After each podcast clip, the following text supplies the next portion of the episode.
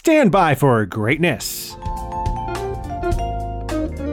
Walla hello again, ATL. It's Blindside from Channel Ocho Productions coming at you with your on-set weather update. Today is Wednesday, April the 14th, and we've got a very nice day for you in store. High of 75, low of 50 this afternoon, evening, excuse me. Cloudy to partly cloudy skies throughout the whole day, only 20 to 40% chance of rain. Good to moderate air quality, and the sun is gonna look to set at 8:07 in the PM. And now for some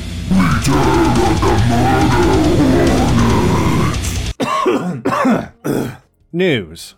With the weather warming up now, days are longer, thanks daylight saving time, vaccines for all, and the end of the pandemic afoot, it's also the time for the most brutal insect by name to make its now annual appearance.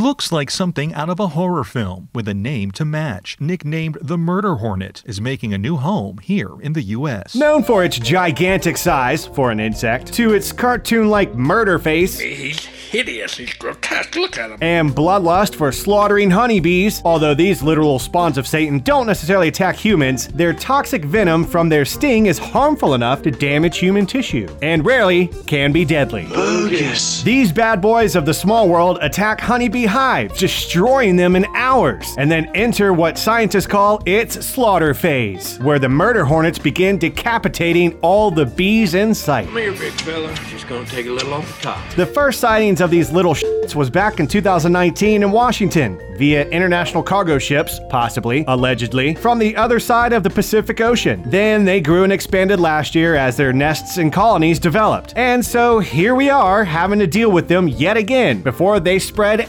everywhere. Talk about another pandemic. Yikes. I'm only a little black rain cloud. Pay no attention to little me. I'm Blindside.